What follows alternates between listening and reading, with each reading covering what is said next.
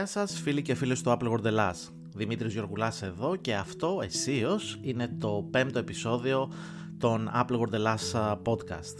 Σήμερα είναι Κυριακή, είκοσι μία Πρώτου, φεύγουμε σιγά σιγά και από το Γενάρη. Αν μη τι άλλο δεν καταλάβαμε πολύ χειμώνα με τις θερμοκρασίες που κάνει, έτσι. Ε, και αυτό είναι το πέμπτο λοιπόν επεισόδιο που καλύπτουμε τα νέα της εβδομάδας της Apple που μας πέρασε και φυσικά όχι μόνο, κάνουμε και άλλους σχολιασμούς και γενικότερα ό,τι έχει προκύψει την εβδομάδα την οποία μας πέρασε και απαντάμε φυσικά πάντα και σε κάποια ερωτήματα τα οποία μας έχετε κάνει. Ας τα πάρουμε λοιπόν τα πράγματα λίγο από την αρχή και θα αρχίσουμε λίγο σήμερα ε, με το αντίπαλο στρατόπεδο. Αν και έχω ξαναπεί ότι αυτός ο όρος πλέον είναι αδόκιμος ε, και ουσιαστικά, ας μου επιτραπεί και η έκφραση, γελίος. Δεν υπάρχουν αντίπαλο στρατόπεδα. Αλλά θα μιλήσουμε λίγο για το Android. Οπότε, fans της Apple, haters της Apple, fans του Android, συντονιστείτε. Λοιπόν, κάθε χρόνο, κάθε χρόνο, Ε, όταν ε, η Samsung ανακοινώνει τη νέα σειρά και τις νέες ναυαρχίδες της, ε, έχω μέσα στα πρώτα έτσι, πέντε δέκα λεπτά τα πρώτα μηνύματα, τα πρώτα τηλεφωνήματα για το ποια είναι η γνώμη μου. Ε, γιατί γίνεται αυτό? Για όσους α, δεν μας παρακολουθούν χρόνια και δεν με γνωρίζουν εμένα προσωπικά, να πω ότι εδώ και τουλάχιστον μια δεκαετία έχω ασχοληθεί και με τις δύο πλατφόρμες και ως developer και καλύπτοντας α, τεχνολογικά νέα και πάντα προσπαθούσα να κρατήσω μια υποκειμενική άποψη τόσο για το Android όπως επίσης α, και για την Apple.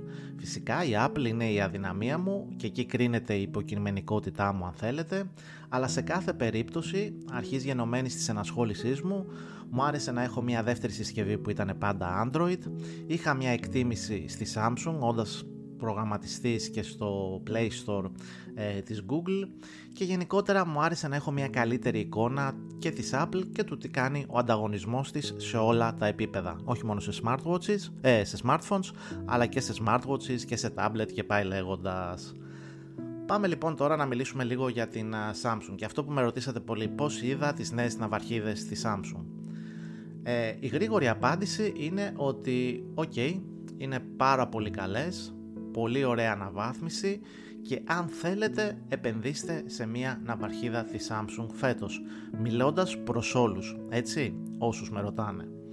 Ε, δεν θα δείτε σχόλια αρνητικά από μένα, όπως επίσης δεν θα δείτε και σχόλια ε, promotional και sponsorship reviews, έτσι, δεν έχουμε, όπως έχουμε πει εδώ και πάρα πολλά χρόνια, δυστυχώς δεν παίρνουμε κάποιες συσκευές από την Apple ή από κάποιον επίσημο διανομέα της Apple δωρεάν για να κάνουμε μία αντικειμενική έτσι, κάλυψη, το ίδιο ισχύει φυσικά και από το αντίπαλο στρατόπεδο. Ε, τώρα θα σας πω τι μου άρεσε και τι βασικά πλέον έχει γίνει ένα, έτσι, ένας οδηγός για όλες τις ε, εταιρείες που κατασκευάζουν smartphone.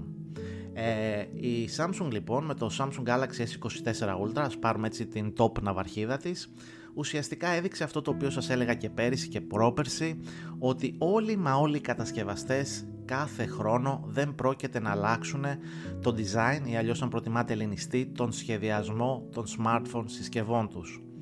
Όλοι, συμπεριλαμβανομένου και της Apple, όπως έχω πει πάρα μα πάρα πολλές φορές, έχουν αποφασίσει σε ένα συγκεκριμένο, ας μου επιτραπεί έκφραση, καλούπι, το οποίο κάθε χρόνο, με κάθε αναβάθμιση, θα το βελτιώνουν κάπως.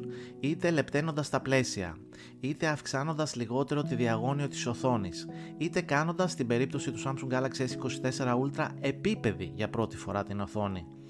Ε, αλλάζοντας λίγο τη διάταξη στο πίσω μέρος του συστήματος των α, καμερών, προσθέτοντας ή αφαιρώντας κουμπιά, δίνοντας νέες λειτουργίες στα κουμπιά των συσκευών αυτών.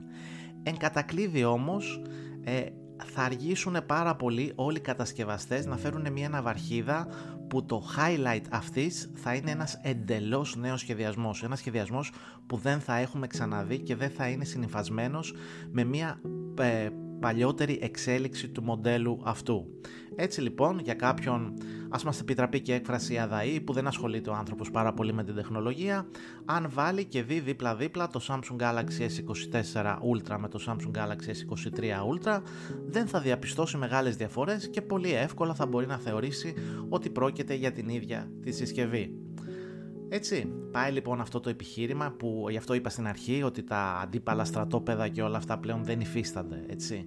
Υπάρχουν κάποια πράγματα τα οποία όλοι οι κατασκευαστές ακολουθούν πιστά, ο καθένας από το δικό του μετερίζει και κρίνοντας τι είναι καλύτερο και οικονομικό προς το όφελός του και το κέρδος που πρέπει να βγάλει για να το φέρει στην αγορά. Τώρα, ένα πράγμα το οποίο μου άρεσε να πω εδώ ότι θα αναφερθώ πολύ λίγο στα τεχνικά χαρακτηριστικά των νέων Samsung συσκευών, εξάλλου δεν είναι αυτός εδώ ο ρόλος μου, υπάρχουν άπειρα site τεχνολογικά και Android site τεχνολογικά που τα καλύπτουν. Ένα πράγμα το οποίο θα σας πω μόνο είναι προσέξτε ό,τι διαβάζετε και ό,τι ακούτε να είναι όσο πιο αμερόληπτο γίνεται και πάντα φιλτράρετε ό,τι διαβάζετε, ό,τι ακούτε και ό,τι βλέπετε και από τη δική σας προοπτική. Έτσι, γιατί υπάρχουν πάρα πολλά sponsorship videos, ε, κάθε φορά που ανακοινώνεται κάτι όλα είναι τέλεια και άψογα. Ε, κρατάτε λοιπόν πάντα ένα μικρό καλάθι και κρίνετε, όχι τι λέει ο Δημήτρης, τι καταλαβαίνετε εσείς από αυτά για παράδειγμα που λέω εγώ και πώς τα κρίνετε μόνοι σας.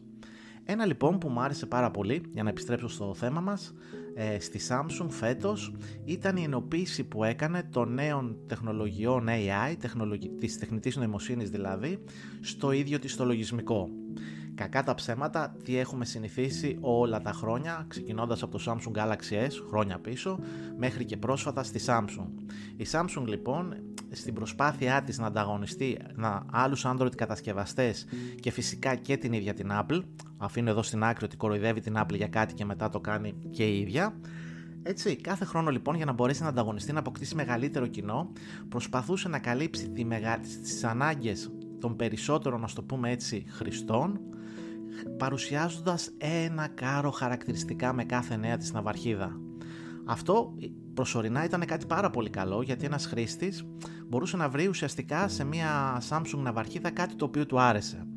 Το κακό όμως, και εκεί ξεκινούσαν τα προβλήματα, ήταν ότι η Samsung, και εκεί βγήκε και ο όρος gimmicks της Samsung, δεν θα ακολουθούσε είτε σε αναβαθμίσεις λογισμικού αυτά τα χαρακτηριστικά, είτε στην επόμενη της ναυαρχίδα. Ε, χαρακτηριστικά και πολύ παλιότερα μου άρεσε να χρησιμοποιώ το παράδειγμα ότι η Samsung είναι σαν να έχει ε, μια κατσαρόλα με μακαρόνια, τη βγάζει, πετάει κάποια μακαρόνια στον τοίχο και κοιτάνε ποια από αυτά τα μακαρόνια θα κολλήσουν και αυτά είναι τα χαρακτηριστικά τα οποία θα βάλει στην επόμενη smartphone συσκευή της. Αυτό λοιπόν ήταν ένα μοτίβο το οποίο ακολουθούσε η Samsung και το οποίο είχε δεχθεί έντονη κριτική ακόμη και από τους ίδιους hardcore Android Samsung οπαδούς της. Ε, φέτος λοιπόν, και μου άρεσε ιδιαίτερα, η Samsung τι είπε.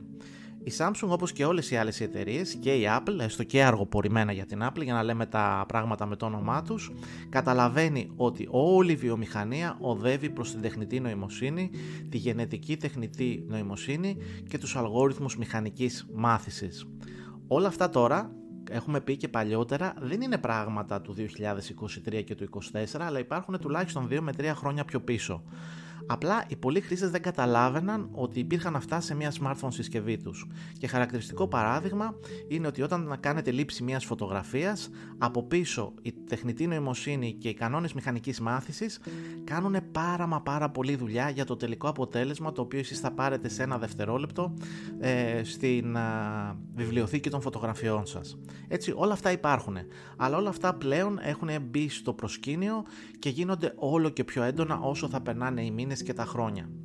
Ε, η Samsung λοιπόν το ξέρει αυτό, βλέπει πάντα μπροστά και βλέπει πώς μπορεί να κερδίσει τον ανταγωνισμό και είπε λοιπόν φέτος ότι πέρα από κάποιες αλλαγές που θα κάνω στις ναυαρχίδες μου και στη νέα μου σειρά θα εστιάσω πάρα πολύ και στην τεχνητή νοημοσύνη.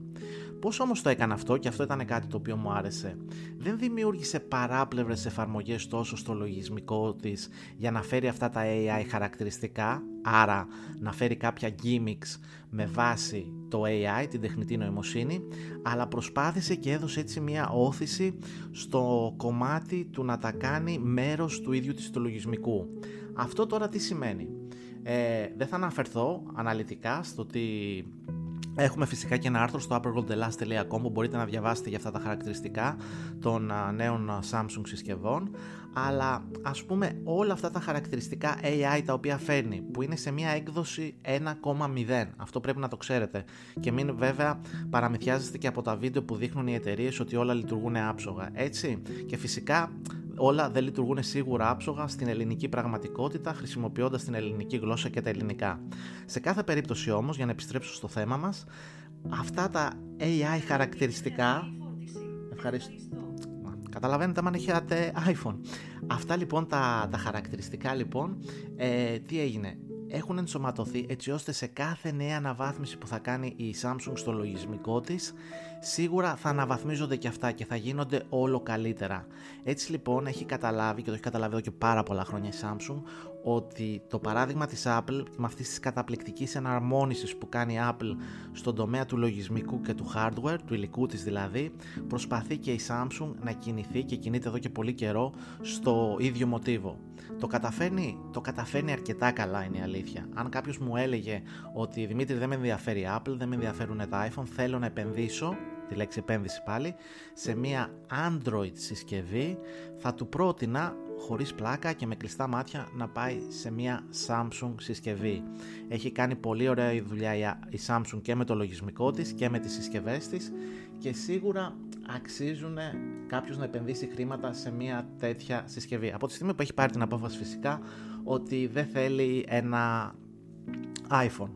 Τώρα, έτσι για να το κλείσουμε αυτό το θέμα, ε, για αυτούς τώρα που είναι μεταξύ iPhone δεκαπέντε Pro Max και Samsung Galaxy ες είκοσι τέσσερα Ultra, γιατί και αυτό μου έγινε πολλές φορές σαν ερώτηση την εβδομάδα που μας πέρασε, παιδιά, είναι δύο διαφορετικά λογισμικά, ανταποκρίνονται σε δύο διαφορετικά οικοσυστήματα, κρίνετε πραγματικά μόνοι σας και είναι χαρακτηριστικό παράδειγμα και των τεχνικών προδιαγραφών τους.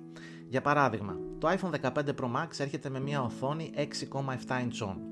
Το Samsung Galaxy ες είκοσι τέσσερα Ultra έρχεται με μια οθόνη έξι κόμμα οκτώ ιντσών. Είναι λίγο υψηλότερη η ανάλυση και λόγω το, της διαγωνίου της, του Samsung Galaxy ες είκοσι τέσσερα Ultra. Στο δεκαπέντε Pro Max έχουμε τετρακόσια εξήντα πι πι άι πυκνότητα pixel, πεντακόσια ένα πι πι άι πυκνότητα pixel στο, στο Samsung Galaxy ες είκοσι τέσσερα Ultra. Ε, εν κατακλείδη, ρυθμός ανανέωσης εντωμεταξύ και στις δύο συσκευές στην οθόνη είναι τα εκατόν είκοσι χερτζ. Εν κατακλείδη λοιπόν, ναι, είναι πανέμορφες και οι δύο οι οθόνες. Γιατί αν κάποιος τώρα χρήστης μου πει ότι θα μπορέσει να ξεχωρίσει τα τετρακόσια εξήντα πι πι άι πυκνότητας του iPhone δεκαπέντε Pro Max απέναντι στα πεντακόσια ένα πι πι άι πυκνότητας του Samsung Galaxy ες είκοσι τέσσερα Ultra, πραγματικά θα αξίζει βραβείο. Τώρα, και οι δύο συσκευές έχουν και μία Always On οθόνη. Βάλαμε εκεί και εδώ, μάλλον στο appleworldhellas τελεία com και ένα άρθρο ότι η Samsung, όντας Samsung, πάντα της αρέσει να αντιγράφει την Apple. Πόσα είχαν ακουστεί και τι σχολιασμός είχε γίνει για την Always On οθόνη με τον τρόπο τον οποίο το, το έφερε η Apple με τα iPhone δεκατέσσερα Pro στους uh, χρήστες της. Ότι ήταν μια άθλια υλοποίηση Always On οθόνη και οι Android κατασκευαστές κατασκευάζουν και έχουν παρουσιάσει στους χρήστες τους καλύτερες Always On οθόνες και πάει λέγοντας.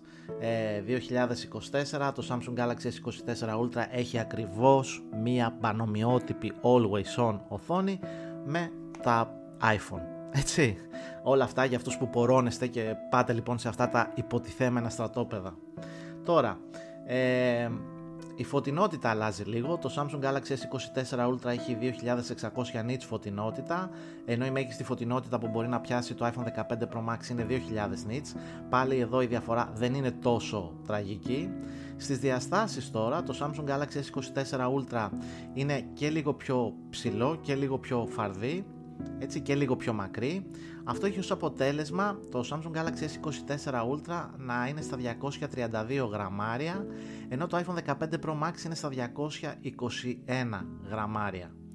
Ε, και τα δύο, μαντέψτε, η Samsung, μια άλλη αλλαγή που έκανε στο καλούπι, στο σουλούπι που είπαμε προηγουμένως για το σχεδιασμό, έκανε το Samsung Galaxy ες είκοσι τέσσερα Ultra να έχει ένα σασί από τιτάνιο.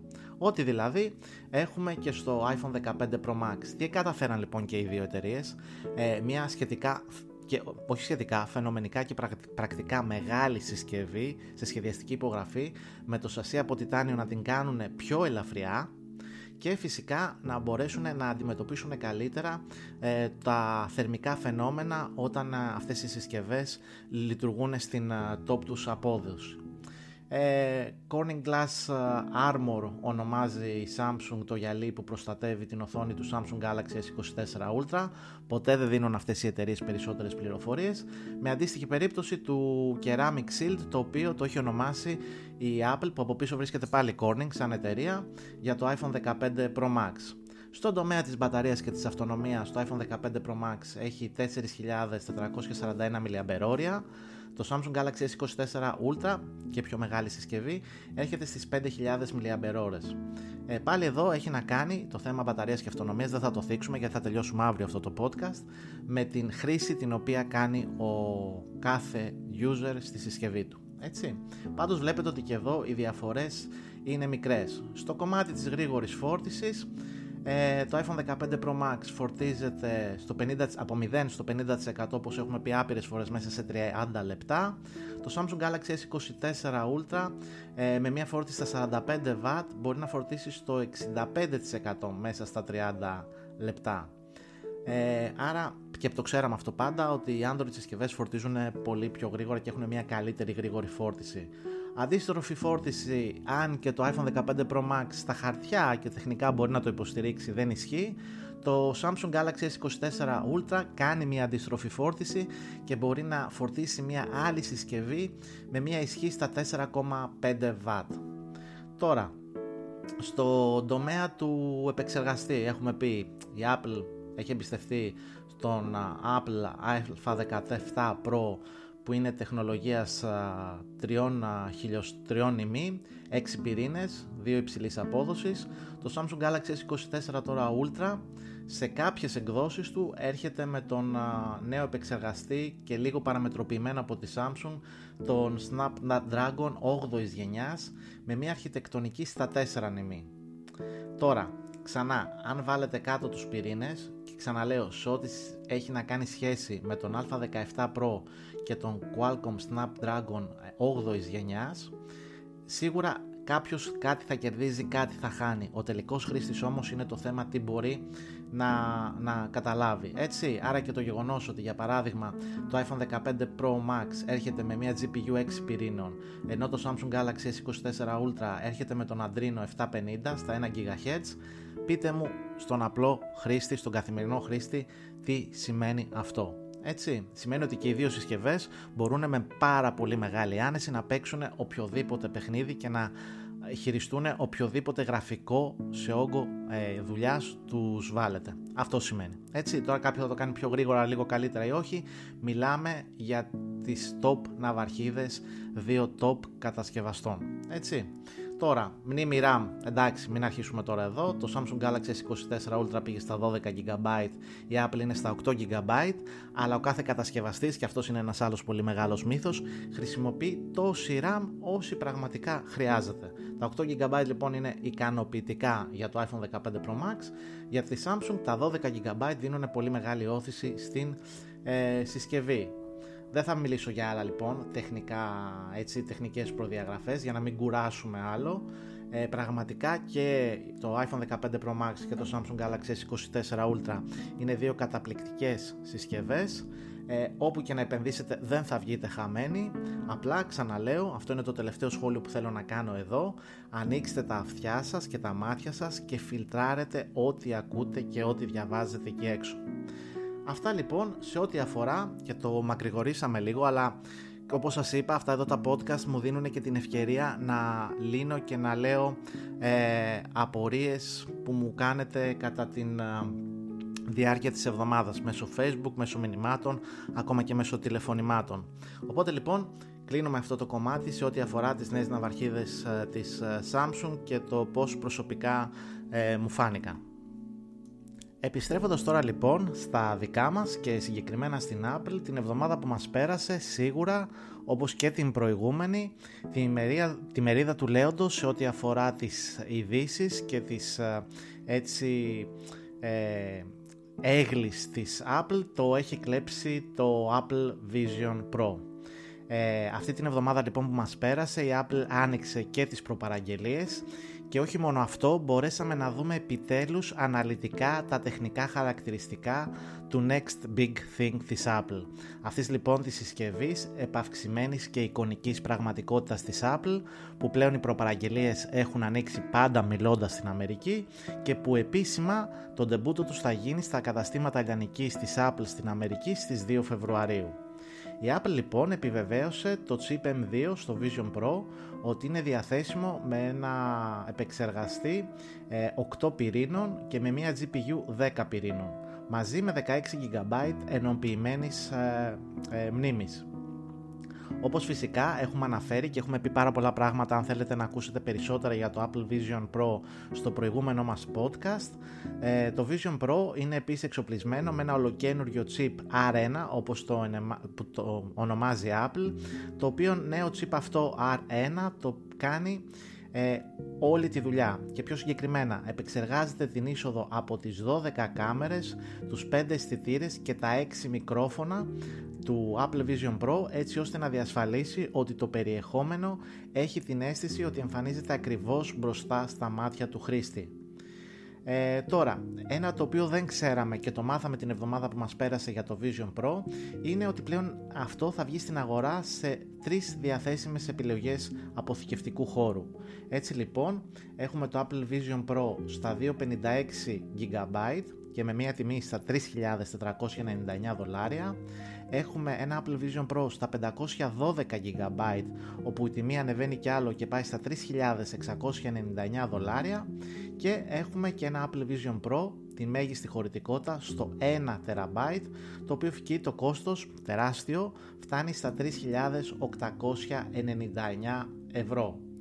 Τώρα, η Apple συνεχίζει φυσικά και προμοτάρει απίστευτα ε, αυτή τη στη νέα συσκευή. Ε, ξαναλέω, τα είπαμε και στο προηγούμενο podcast, είναι μια νέα συσκευή της Apple πρώτης γενιάς που μπαίνει σε μια νέα κατηγορία, οπότε σίγουρα η Apple δεν έχει τελειοποιήσει ούτε την προσέγγιση της για αυτή τη συσκευή ως προς το υλικό, ούτε την τιμολόγησή της, ούτε φυσικά και το ποια κατεύθυνση θέλει να δώσει για αυτήν την συσκευή. Είναι μια καινοτόμα συσκευή και εμείς ε, οι φτωχοί στην τσέπη, αυτό το οποίο κρατάμε για τα Apple Vision Pro είναι ότι η έλευση της Apple σε αυτή την κατηγορία σημαίνει ότι θα κάνει αυτά τα γυαλιά επαυξημένης και εικονικής πραγματικότητας σε σύντομο βάθος χρόνου mainstream, και το mainstream σημαίνει πιο εύκολα προσβάσιμο σε καταναλωτές όπως είμαστε οι περισσότεροι από εμάς. Τώρα από εκεί και πέρα σίγουρα θα δούμε κάποια εντυπωσιακά πράγματα, περιμένουμε και τα πρώτα hands-on review για το Apple, Apple Vision Pro για να πάρουμε ακόμη μια καλύτερη εικόνα του τι προσφέρουν, αλλά και των μειονεκτημάτων με τον οποίο έρχονται.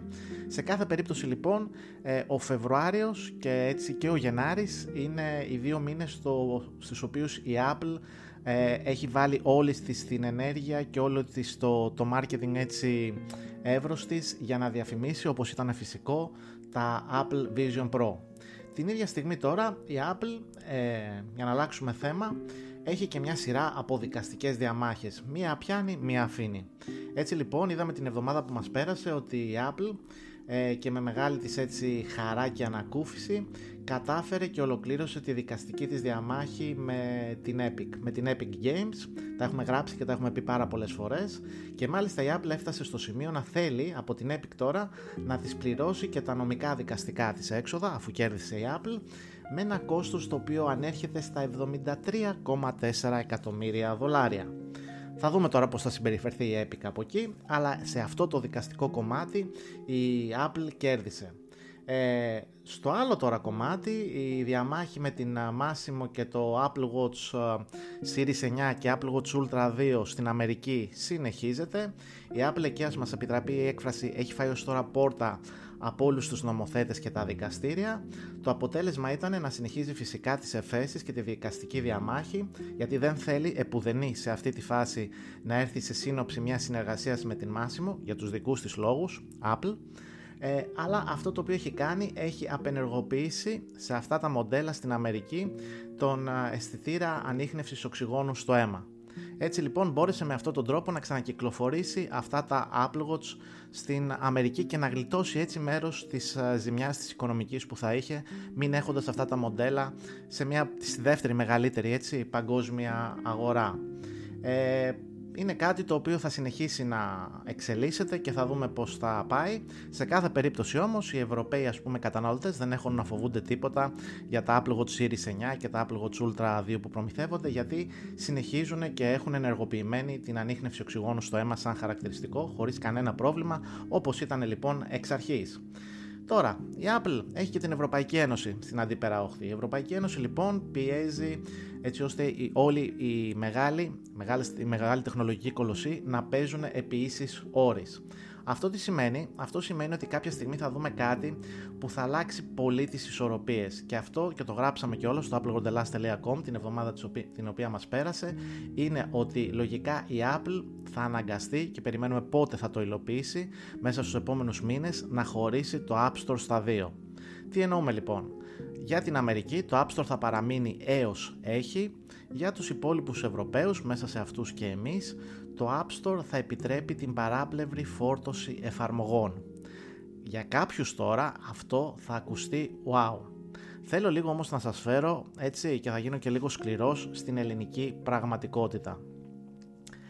Η παράπλευρη φόρτωση εφαρμογών, και δεν το κρίνω από την πλευρά των developers που μπορεί να έχουν, των προγραμματιστών δηλαδή που προγραμματίζουν εφαρμογές και θέλουν να βγάλουν περισσότερα λεφτά, και αν οι εφαρμογές τους το αξίζουν, καλά το κάνουν, έχει το εξής, έτσι, και η ελληνική πραγματικότητα.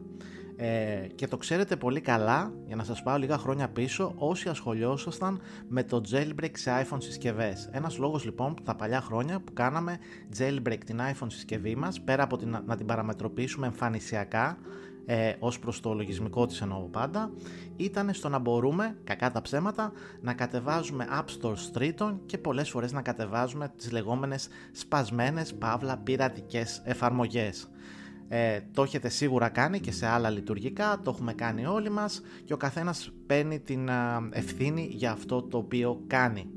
Έτσι λοιπόν υπάρχει ένας πολύ έντονος, έτσι, ενθουσιασμός ότι κάτι τέτοιο θα γίνει με το που θα έρθουν καταστήματα τρίτων, ε, και η Apple αναγκαστικά θα πρέπει να τα επιτρέψει σε αυτό το δεύτερο App Store το οποίο θα δημιουργήσει για την Ευρωπαϊκή Ένωση. Και αυτή την αλλαγή λοιπόν που θα κάνει στο λογισμικό της.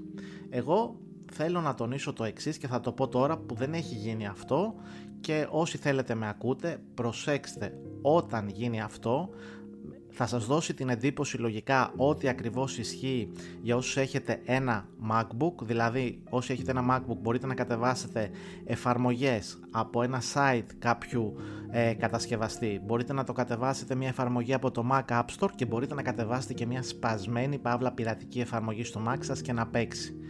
Προσέξτε λοιπόν όμως το εξής, όσοι το κάνετε αυτό, δηλαδή πάτε στο τρίτο κομμάτι το οποίο λέει θα κατεβάσω ένα πειρατικό υλικό, γιατί πλέον ίσως μου δίνεται η δυνατότητα από την Apple να κατεβάσω από ένα site ενός τρίτου μία εφαρμογή στο iPhone μου, προσέξτε πάρα πολύ καλά και σκεφτείτε ότι το iPhone το οποίο θα κρατάτε στα χέρια σας είναι η κύρια σας συσκευή, και εκεί πέρα υπάρχουν φωτογραφίες πολύ προσωπικές, υπάρχουν στοιχεία πολύ προσωπικά, και υπάρχουν στους περισσότερους από εσάς που χρησιμοποιείτε και το Apple Pay στοιχεία των τραπεζικών σας λογαριασμών, emails και πάει λέγοντας.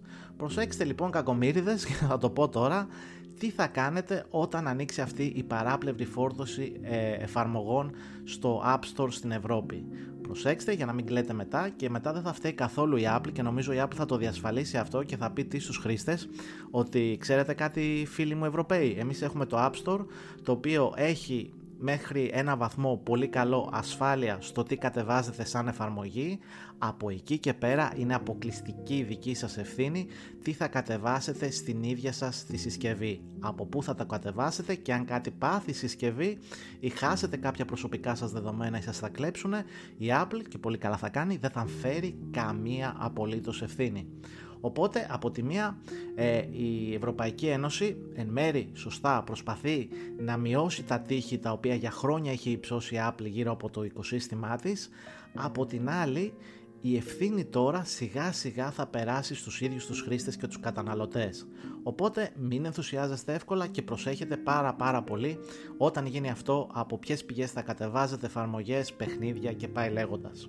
Αυτό λοιπόν ήταν ένα άλλο μεγάλο νέο και είναι σχεδόν δεδομένο ότι μέσα σε ένα νέο κύμα απαιτήσεων για την ασφάλεια των προσωπικών δεδομένων, για το πόσο ανοιχτά είναι τα λογισμικά, έτσι λοιπόν έρχεται και η παράπλευρη φόρτωση ε, και την Apple να χωρίζει το App Store στα δύο. Ήταν ένα από τα βασικά νέα τα οποία είδαμε την εβδομάδα την οποία μας πέρασε. Φυσικά τώρα είχαμε και νεότερα και για τα iPhone δεκαέξι Pro, τις νέες ναυαρχίδες δηλαδή της Apple που πρόκειται να δούμε τον Σεπτέμβριο. Ε, οι φήμες τώρα εδώ πέρα έχουν ε, πάλι εναρμονιστεί. Ουσιαστικά λέ, λέγεται ότι θα έχουμε μοντέλα έως και δύο τεραμπάιτ αποθηκευτικού χώρου. Θα έχουμε ένα νέο κουμπί Capture στα iPhone δεκαέξι που θα ανταποκρίνεται στο άγγιγμα και την πίεση και το οποίο θα χρησιμοποιείται για zoom και εστίαση. Ε, δείχνει ότι η Apple, όντας Apple και το έχουμε δει επανελειμμένως, στο keynote που θα κάνει λογικά το Σεπτέμβριο για, τα νέα, για τη νέα iPhone δεκαέξι σειρά, για ακόμη μια φορά θα σταθεί σε ένα από τα best selling points αν θέλετε ε, του iPhone, το οποίο είναι η δυνατότητα λήψεων φωτογραφίας, και εκεί μπορεί να μας παρουσιάσει λοιπόν και την έλευση αυτού του νέου κουμπιού που θα κάνει ακόμη καλύτερη την α, λήψη των φωτογραφιών ως προς την α, ευχρηστία τους. Και θα κλείσουμε τώρα ε, με κάτι το οποίο θα δούμε αρχής γενομένης της ε, εβδομάδας που θα μας έρθει, λογικά τώρα ίσως ε, την ε, Τρίτη. Ε, η Apple λοιπόν ε, και επίσημα αποκάλυψε ότι η νέα αναβάθμιση του λογισμικού της σε iPhone, Apple Watch, iPad, Apple τι βι και πάει λέγοντας, και πιο συγκεκριμένα η iOS δεκαεπτά κόμμα τρία σε ό,τι αφορά το iPhone θα γίνει διαθέσιμη λοιπόν την επόμενη εβδομάδα. Είναι μια αναβάθμιση που από τη μία είναι μικρή, δεν θα δούμε τρομερά μεγάλα χαρακτηριστικά, σίγουρα θα φέρει κάποιες διορθώσεις α, σφαλμάτων. Ε, χαρακτηριστικά τα οποία ξεχωρίζουν είναι σίγουρα το νέο χαρακτηριστικό του Stolen Device Protection, μια λοιπόν έξτρα προστασία στην περίπτωση που κλαπεί η συσκευή σας, με μια σειρά ελέγχων τους οποίους θα ενεργοποιούνται από την Apple στην περίπτωση που γίνει κάτι τέτοιο, και έχουμε γράψει αναλυτικά, πάρα πολύ αναλυτικά, το πώς λειτουργεί και πώς θα λειτουργεί η προστασία κλεμμένης συσκευής σαν χαρακτηριστικό. Είναι κάτι το οποίο είναι πολύ ευπρόσδεκτο. Ε, θα έχουμε συνεργατικές λίστες αναπαραγωγής στην uh, Apple Music υπηρεσία, και αυτό είναι κάτι πολύ ωραίο γιατί θα μπορείτε με πάρα πολύ εύκολο τρόπο να δημιουργείτε ένα playlist και εκεί πέρα άλλοι φίλοι σας ή με μια πρόσκληση να μπορούν να έχουν συνεισφορά σε αυτό σας uh, το playlist. Αυτά λοιπόν θα είναι τα δύο, στο πούμε έτσι, σε ό,τι αφορά το iPhone και το iPad, τα, τα, τα μεγάλα χαρακτηριστικά της iOS δεκαεπτά κόμμα τρία. Οκ, okay, έχουμε και, ένα, και μια νέα ταπε, ταπετσαρία, γιατί μπαίνουμε ουσιαστικά και στην εβδομάδα υποστήριξης της κοινότητας των έγχρωμων ανθρώπων, οπότε έχουμε και ένα νέο έτσι, περίγραμμα με λουλούδια που με έξυπνο τρόπο γεμίζουν την οθόνη, ένα πολύ ωραίο wallpaper. Αντίστοιχα είχαμε και ένα ε, band για τα Apple Watch, κάθε χρόνο το, το παρατηρούμε αυτό, και σίγουρα λοιπόν περιμένουμε και κάποιες βελτιώσεις στο κομμάτι του, του λογισμικού. Αυτά λοιπόν φίλοι μου ήταν ουσιαστικά τα νέα της Apple της εβδομάδας που μας πέρασε. Πολλά περισσότερα φυσικά και πολύ αναλυτικότερα θα τα βρείτε στο site μας, στο appleworldhellas τελεία com. Ξανατονίζω, από τη μία είχαμε ό,τι αναφέραμε για τις νέες ναυαρχίδες της Samsung που κέρδισαν έτσι τα φώτα της δημοσιότητας. Από την άλλη η Apple έστρεψε όλη της την προσοχή και όλα τα media στράφηκαν πάνω στην Apple σε ό,τι αφορά το Apple Vision Pro. Μια συσκευή φυσικά που δεν θα έρθει στην Ελλάδα ακόμη, και αν ερχόταν στην Ελλάδα ο Θεός και η ψυχή του ποιος θα μπορούσε πραγματικά να την αγοράσει και πόσοι από αυτούς που θα την αγόραζαν θα την χρησιμοποιούσαν στο έπακρο. Αλλά σε κάθε περίπτωση, ξαναλέω, είναι μια συσκευή απίστευτα καινοτόμα, είναι ένα κόσμημα έτσι, στον χώρο, έχει τρομερά τεχνικά χαρακτηριστικά, τρομερό έι άι, τρομερή τεχνογνωσία και στο υλικό της και παντού, και πραγματικά αξίζει την προσοχή μας για το επόμενο διάστημα, για το πώς λοιπόν θα γίνει όλη αυτή η κατηγορία πιο mainstream, έτσι ώστε κάποια στιγμή και εμείς να μπορούμε να απολαύσουμε το Apple Vision που μπορεί να βγει και σε μη προέκδοση και να στοιχίζει και λιγότερα λεφτά. Ε, αυτά λοιπόν. Ε, μέχρι τώρα, την επόμενη εβδομάδα, την επόμενη Κυριακή που θα τα πούμε, όπως πάντα, να είστε όλοι καλά. Σας εύχομαι υγεία πάνω απ' όλα. Ε, σας ευχαριστούμε και προσωπικά ε, για όλη την αγάπη την οποία δείχνετε. Ξαναλέω και ξέρω ότι γίνομαι κουραστικός στο τέλος κάθε podcast το οποίο κάνουμε, ότι έχει ιδιαίτερα σημαντική αξία για εμάς να κάνετε like και κοινοποιήσεις στα κοινωνικά μας δίκτυα, Twitter, Thread, Instagram, Facebook, να μας ακολουθείτε και στο κανάλι μας στο YouTube, γιατί έρχονται ε, και νέα reviews, έτσι μια εγγραφή είναι πολύ σημαντική και για να παρακολουθείτε τα νέα μας και εκεί πέρα και γενικότερα όσο πιο ενεργοί σαν κοινότητα είστε, έτσι στην οικογένεια αυτή που έχουμε δημιουργήσει στο appleworldhellas τελεία com, τόσο μεγαλύτερη χαρά μας δίνεται και τόσο μεγαλύτερο κουράγιο να συνεχίσουμε αυτό το οποίο κάνουμε ε, όσο καλά μπορούμε.